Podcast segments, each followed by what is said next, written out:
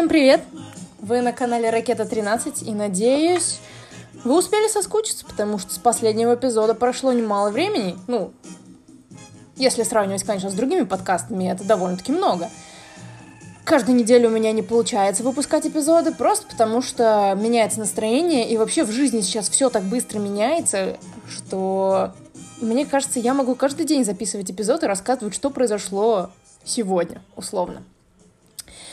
К сожалению, мне приходится дважды уже перезаписывать э, эпизод про стартапы, потому что это сегодняшняя тема. Почему за все это прошедшее время, как я уже поминала раньше, очень многое поменялось и в жизни у меня, и на работе, и в стартапе, и, в общем, как-то тяжеловато стало не было ни желания, и информация, которую я рассказывала в первой записи, она перестала быть актуальна, потому что я делилась всякими лайфхаками, а сейчас я их не использую, просто потому что все поменялось.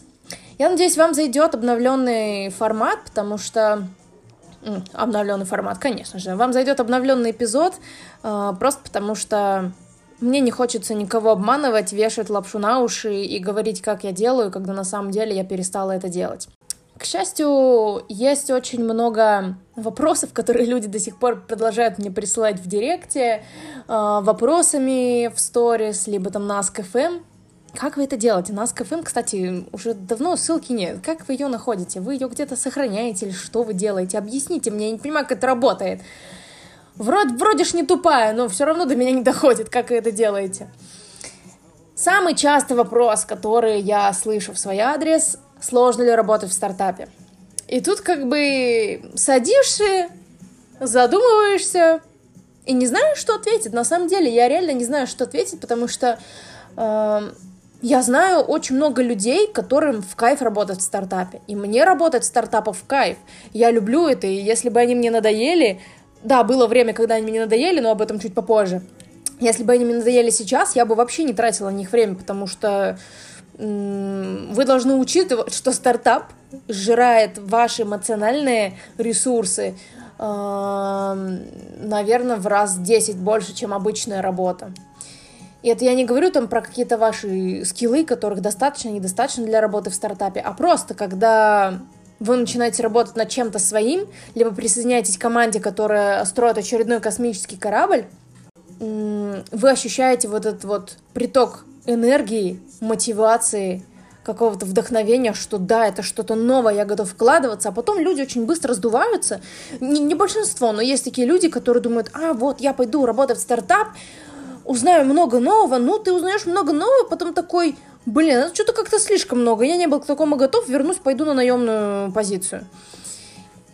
И вот в такие моменты я не знаю, что говорить, потому что у меня было первое, второе, третье, и поделиться каким-то общим мнением сложно. Но я попытаюсь. Начну, наверное, вообще, в принципе, с истории стартапов, которые организовывались. Эм, у меня было много своих идей, я много ходила на хакатоны в Минске, Ничего не выигрывала, конечно же, потому что собрать команду 18 лет эм, девочки в Минске на тот момент, сколько это было, 6 лет назад, было тяжеловато, потому что все на тебя смотрели как на девочку.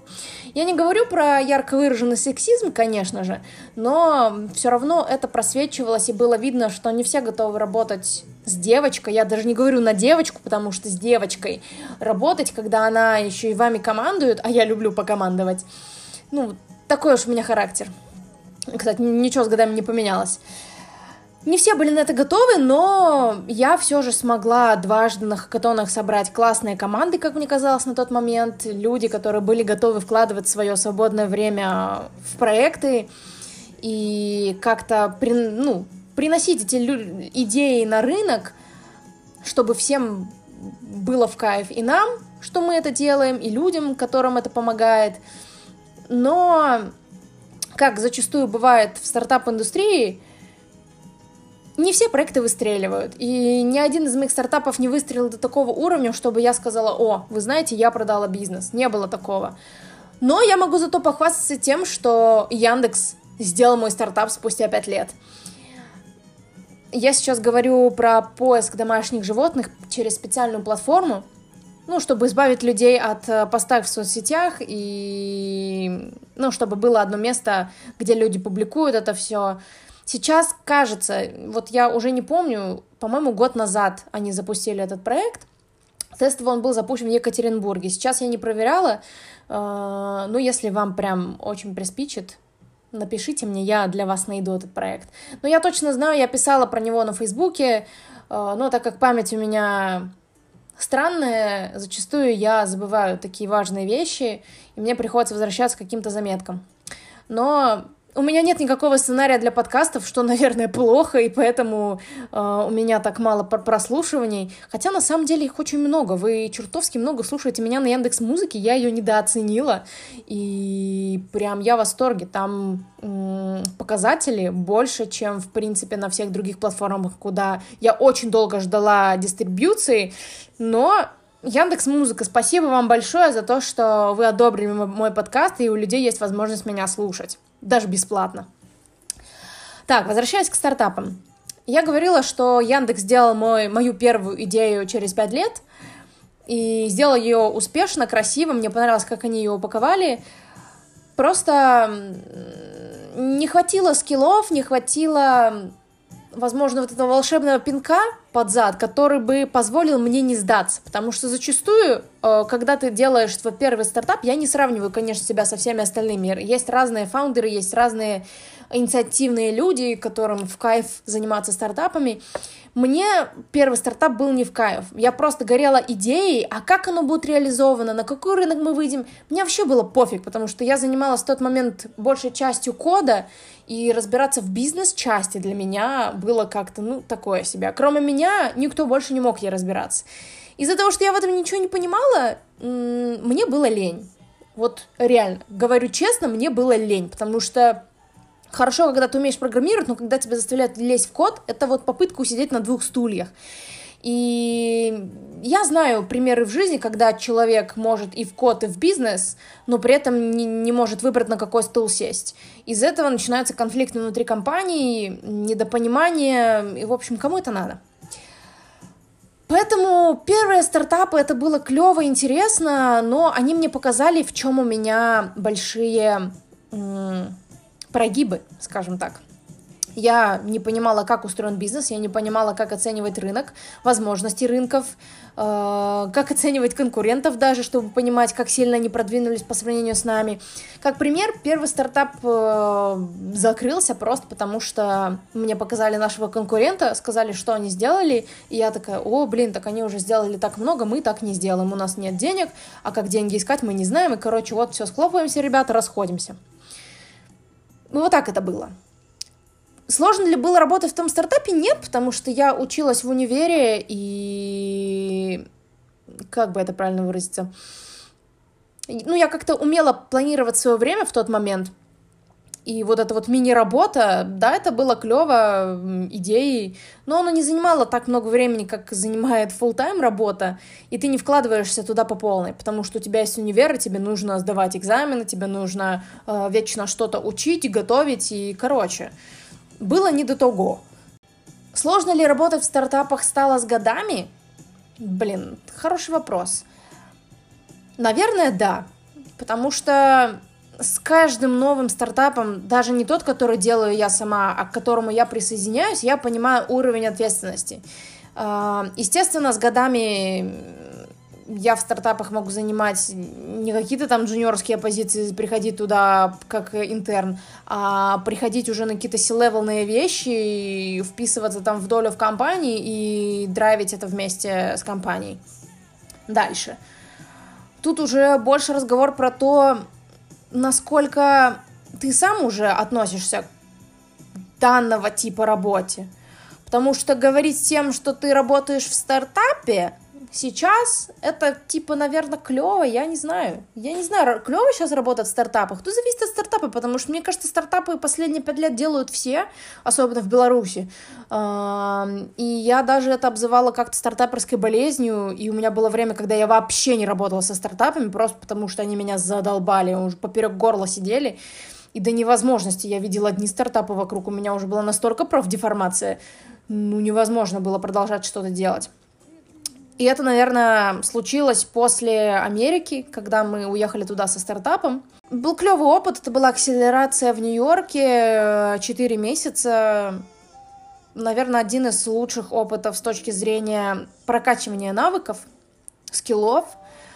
Навыки, skill ы — это же одно и то же, наверное, да? Ну, каждый воспринимает по-разному. Для меня, условно, soft skill ы и навыки — это разные вещи. И тут я говорю про soft skill ы и навыки и ты сидишь такой весь растерянный, не знаешь, что делать дальше. У тебя есть 130 возможностей, и ты не знаешь, какую из них выбрать, потому что тебе нужно каждую проанализировать, и просто, ну, часов в сутках не хватает на такое. Да, и еще в стартапах бывают проблемы на уровне взаимопонимания, обмена опытом и прочего, что зачастую вызывает э, какие-то конфликты, споры внутри команд. Это, к сожалению, частый кейс, ну, по крайней мере, из тех компаний, которые я знаю. Это все решаемо, обсуждаемо, естественно, на определенных условиях, но все же такой пунктик имеется. И зачастую такие конфликты складывают, э, как бы это правильно сказать, они складывают неправильное впечатление, в принципе, о стартап-индустрии, потому что всем кажется, стартапы вечно сидят без денег, это правда, но это, это не навсегда. То есть, если ты занялся поиском инвестиций, то, естественно, ты найдешь себе деньги. А, зачастую стартапы маленькие и делаются какими-то друзьями, товарищами, а потом они разругиваются, не могут поделить бизнес.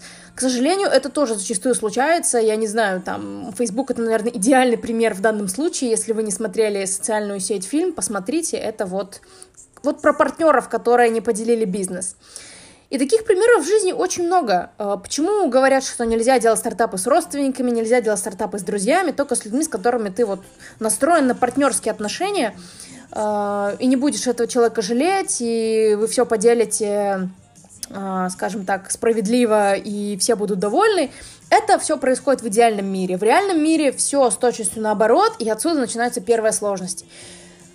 Поэтому на какой-то момент времени я перешла на позиции в стартапы, когда я либо им помогаю с чем-то, то есть консультирую, либо когда я просто а наемный работник в стартапе и условно добиваюсь каких-то KPI для команды, для компании, uh, whatever. И все. И мне этого было достаточно, чтобы без всяких долей, без всяких споров, потом вот эти вот обидки и недопонимания, кому это надо я решила, что я выше этого, и я лучше буду помогать стартапам, потому что мне это нравится. Я люблю помогать другим людям, я люблю знакомиться с новыми людьми, люблю узнавать новое, и для меня стартапы были как раз-таки вот эта вот новая ниша, новое направление, новые люди, новые возможности, без вот этого всякого пафоса, документов, э, долей и прочего. Но, естественно, без этого не обошлось. Э, были моменты, где и компанию не могли поделить между собой, и были моменты, где э, обещали золотые горы, а на самом деле не дали ничего в плане опыта и экспертизы. Короче, было много разного. И из-за того, что я была в разных стартапах, у меня какое-то размытое мнение а, об этой индустрии и, в принципе, о работе в стартапах, потому что я не могу сказать, слишком плохо и не могу сказать слишком хорошо. Это какая-то золотая середина, и вот нужна, я не знаю, какая-то железная выдержка, которая, слава богу, у меня есть, раз я до сих пор работаю, еще не, не дала коней.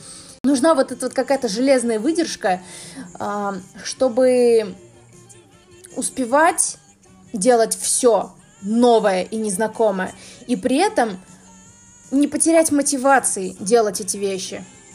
Потому что Зачастую дедлайны в стартапах, они просто вчерашние.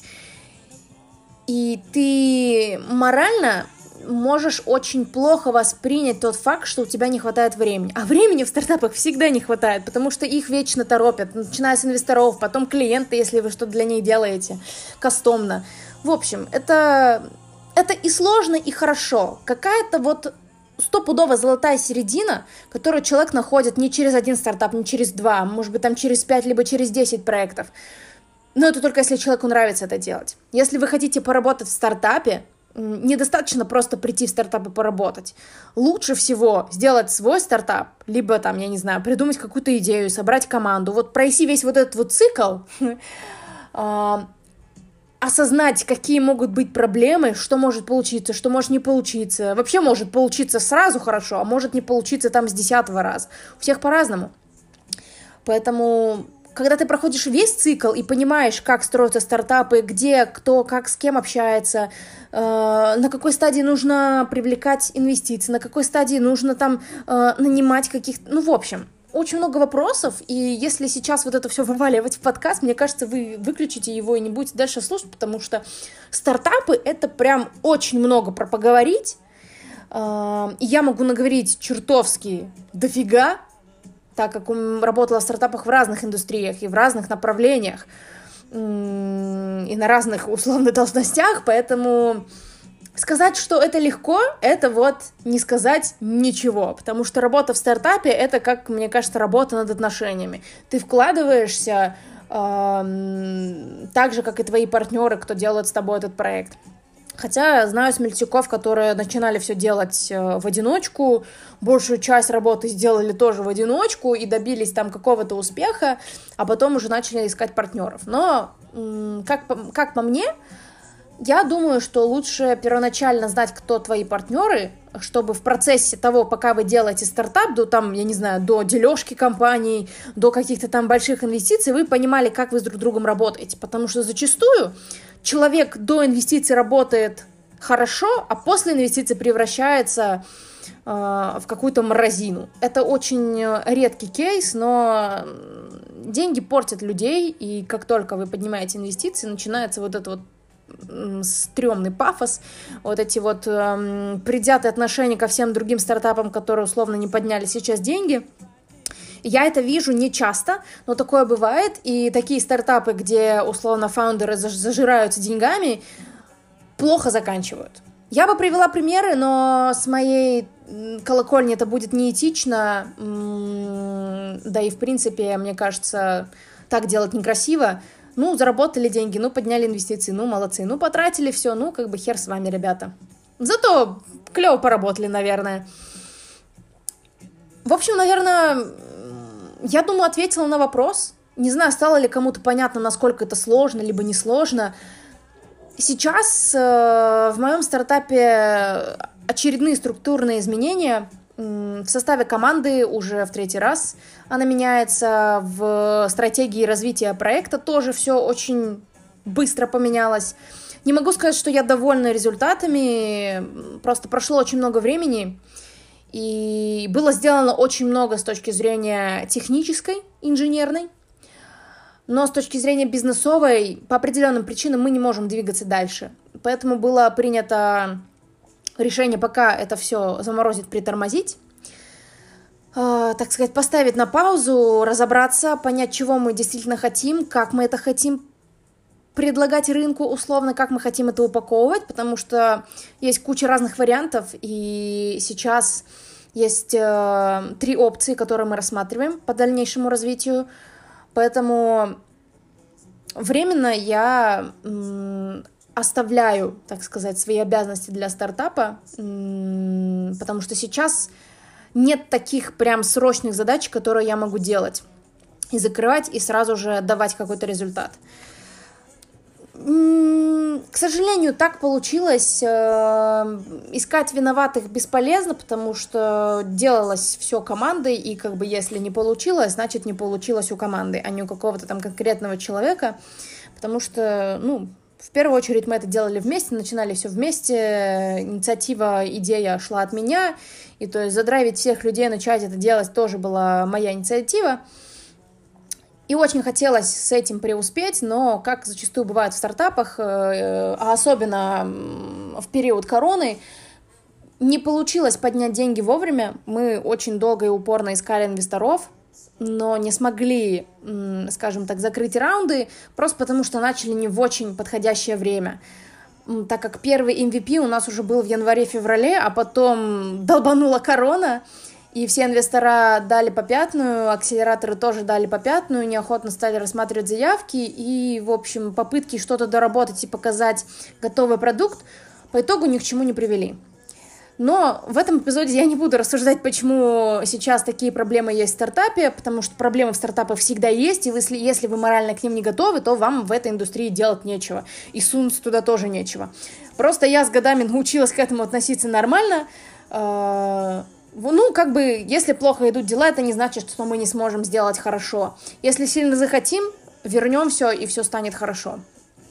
Сейчас, наверное, приоритеты в жизни немного другие, поэтому это все ушло на холд.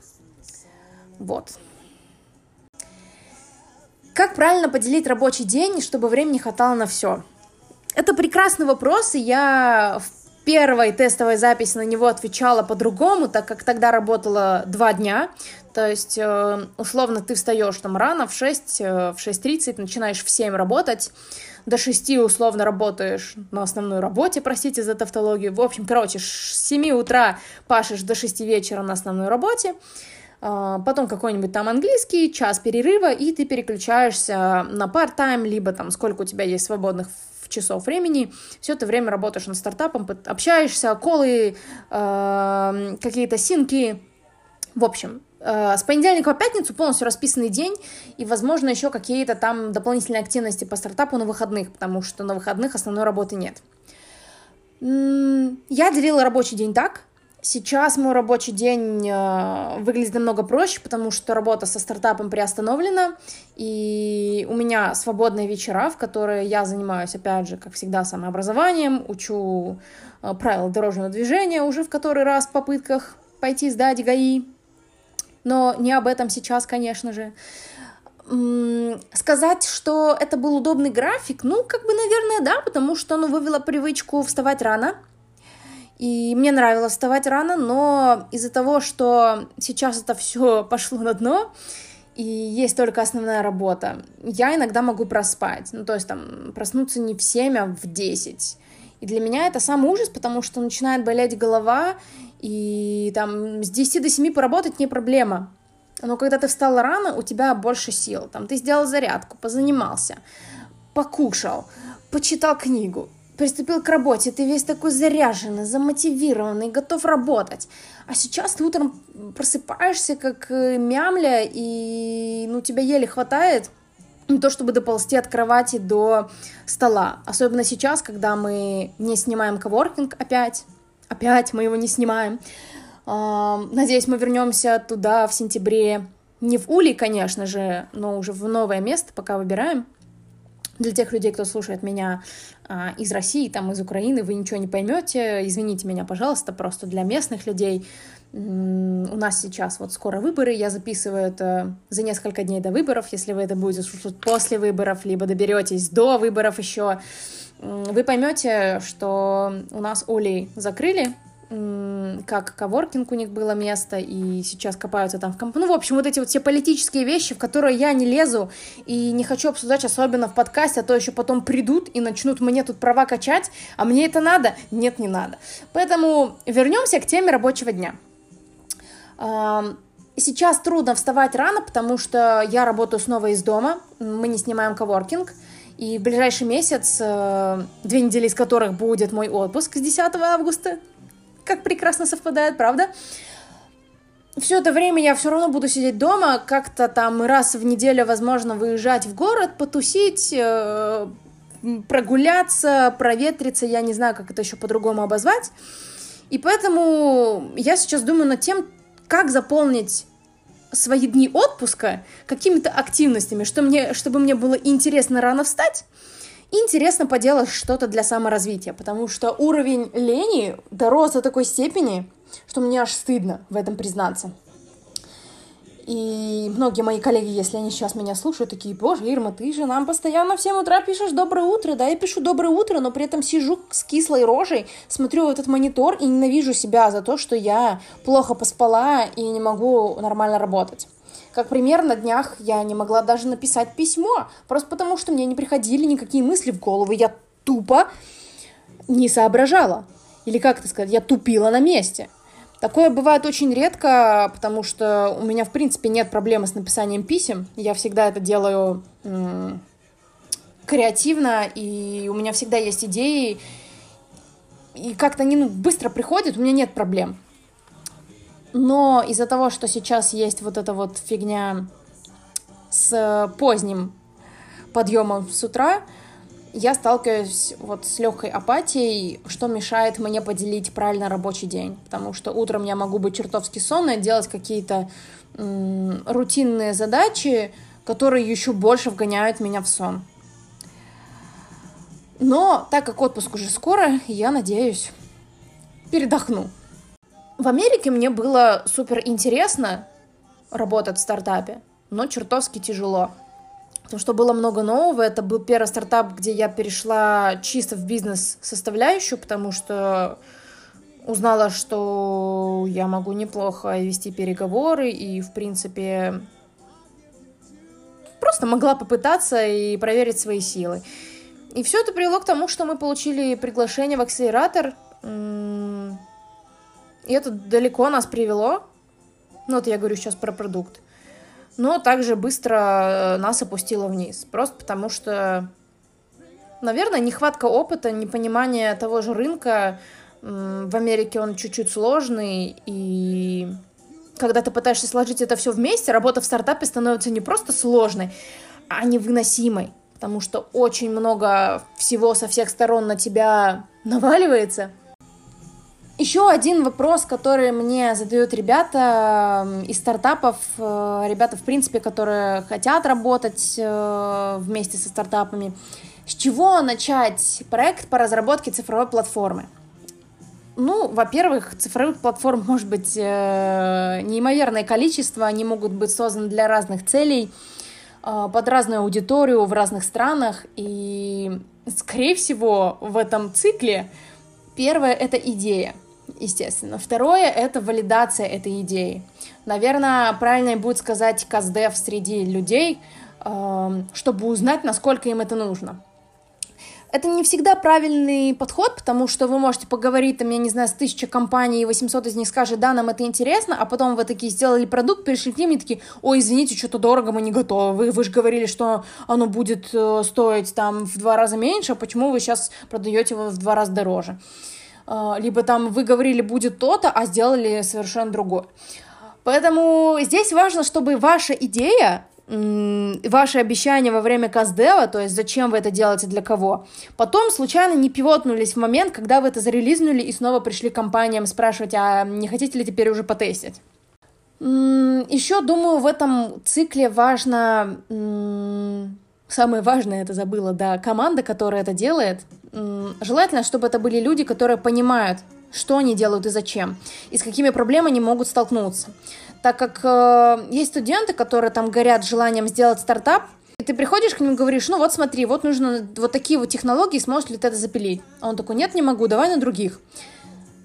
А тебе говорят, нет, нужно на этих. Почему? И непонятно. Поэтому, думаю, здесь стоит сначала а, обязательно обсуждать стек технологий, понимать, какие люди подходят для разработки подобного продукта, какие нет. Условно, там, делайте в этом интернет-магазин или что-нибудь. Какую платформу он будет поддерживать. Потому что зачастую стартап э, начинается там с трех-пяти человек, может быть, даже с двух, там, с одного. И все эти люди выполняют работу всех сразу. Если в вашей команде есть больше пяти человек, и у каждого есть своя работа, и вы распределили все эти задачи так, чтобы каждый человек был забит своим направлением, это хорошо.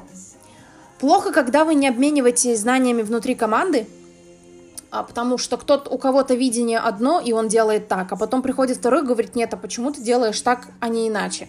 На этом фоне начинаются споры, поэтому в данном цикле разработки цифровой платформы или вообще какого угодно стартапа важно, чтобы была собрана правильная команда с правильным майнсетом, с правильными целями и стратегией развития этого продукта.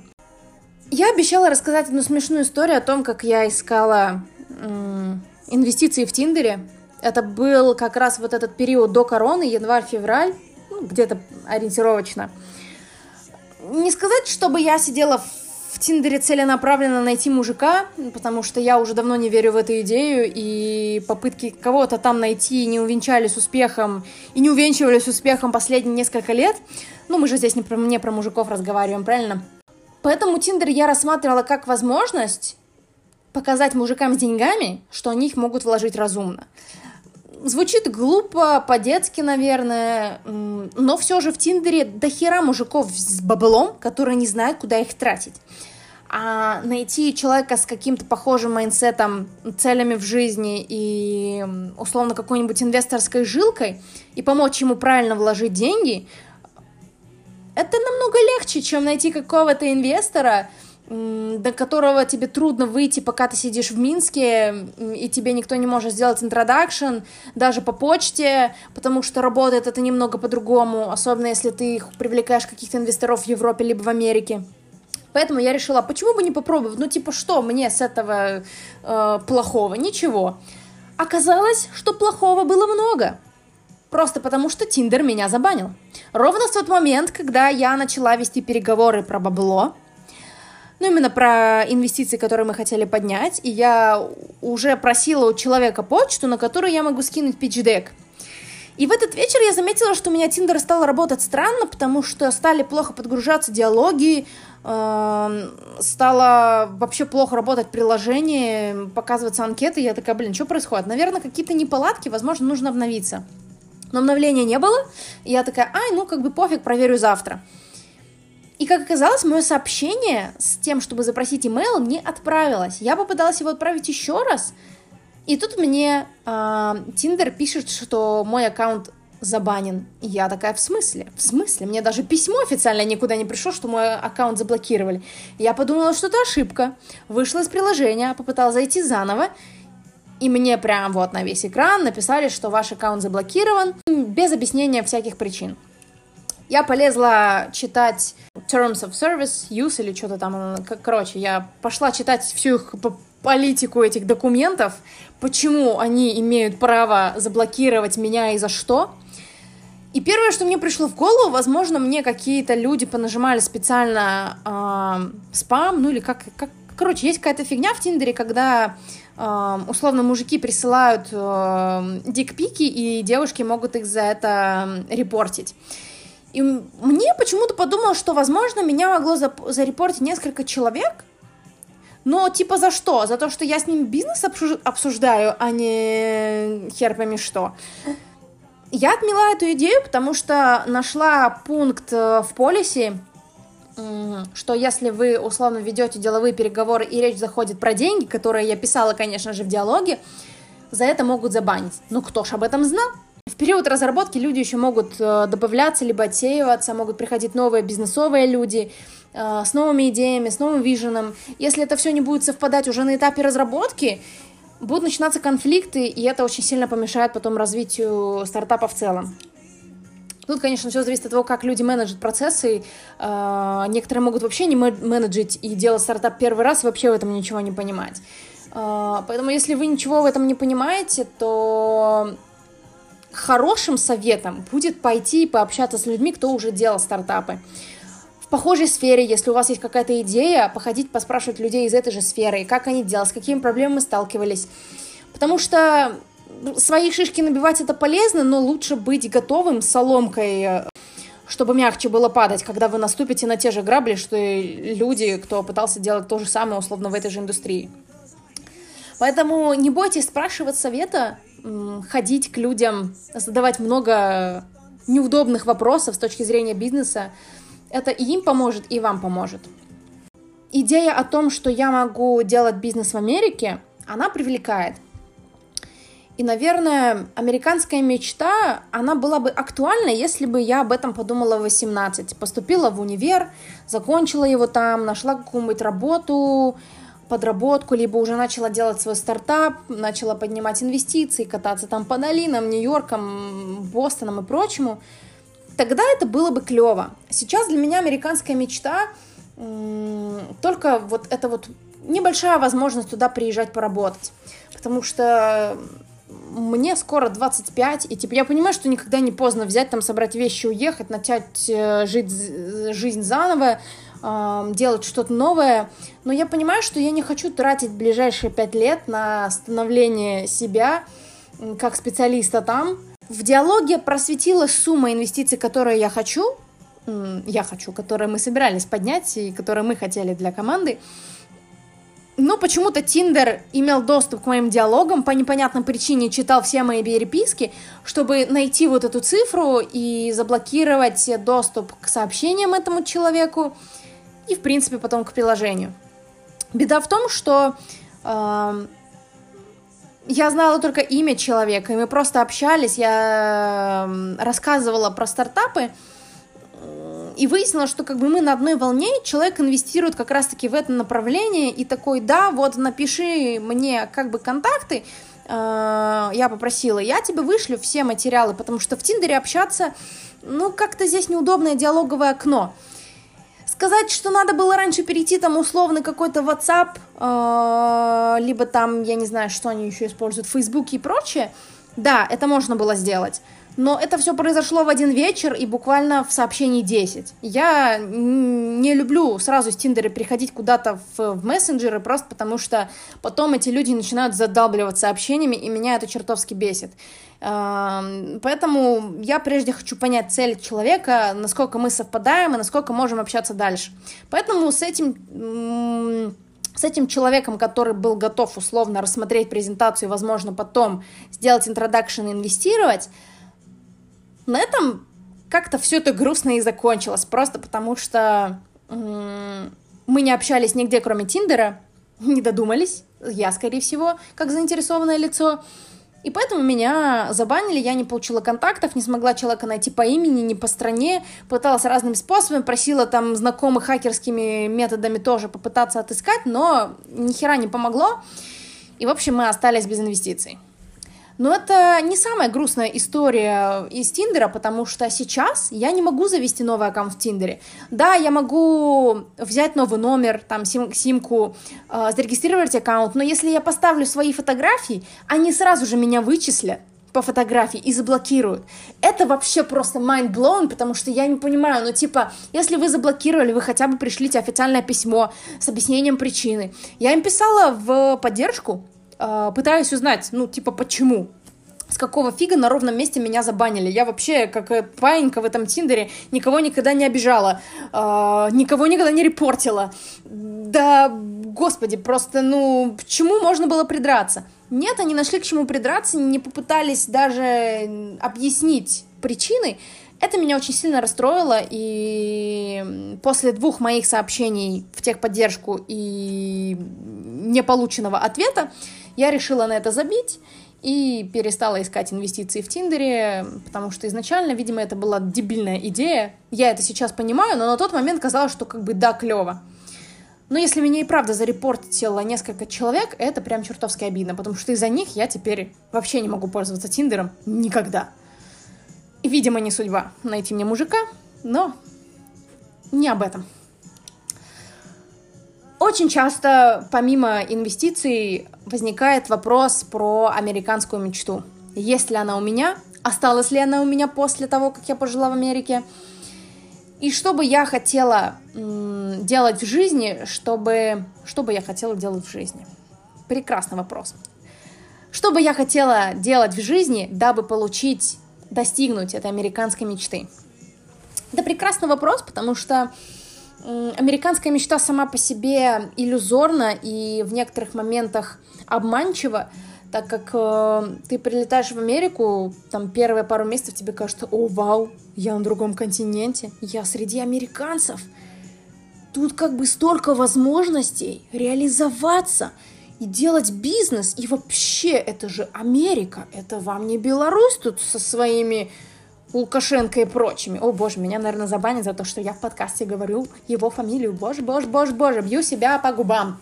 Надеюсь, этот подкаст все еще будет доступен. Ладно, тут как бы мы не шутки шутим, а говорим про американскую мечту. Оно звучит интересно и вдохновляющее. Большинство людей замотивированы американской мечтой, чтобы вот переехать, начать там новую жизнь, заработать кучу денег – или, не знаю, там, условно найти работу мечты. Ну, в общем, у всех разные желания, у всех разное видение и понимание американской мечты. Для меня американская мечта — это вот не, не переехать в Америку и жить, а, возможно, просто иметь возможность приезжать туда пожить, поработать с этим рынком. Там раз в полгода условно приезжать, я не знаю, на 2-3 месяца поработать, пообщаться с людьми, обменяться опытом.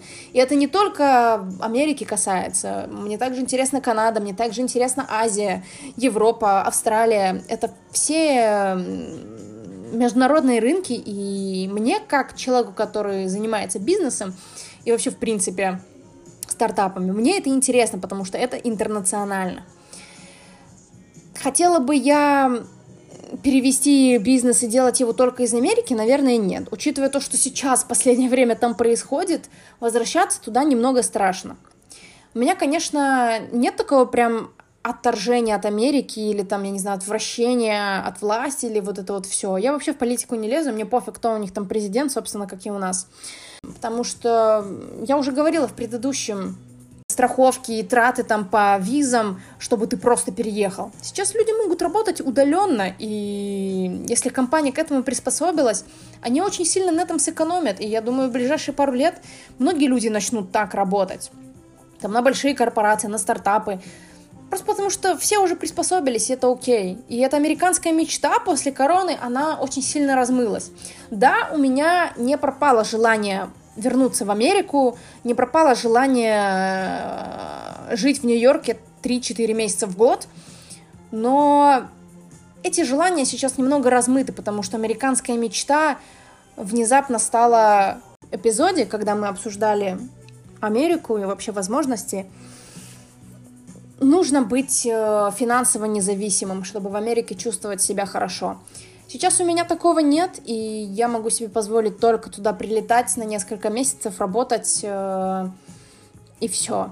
Я не могу купить там квартиру даже в кредит, я не могу купить там машину. Э, я ничего в Америке не могу сделать без легального статуса. А чтобы его получить, это по-хорошему надо потратить э, лет пять. Условно, если ты не инвестор, там не вкладываешь миллион в недвижку. У меня нет миллиона, поэтому я не могу этого сделать и условно в 30 лет добиться только легального статуса в США, остаться там и начать что-то делать, ну, типа, звучит прикольно, но надо ли мне это? Я за 5 лет могу добиться многого здесь, э, с другими компаниями, сделав там, я не знаю, какие-то другие проекты, э, начать развивать какую-нибудь новую отрасль.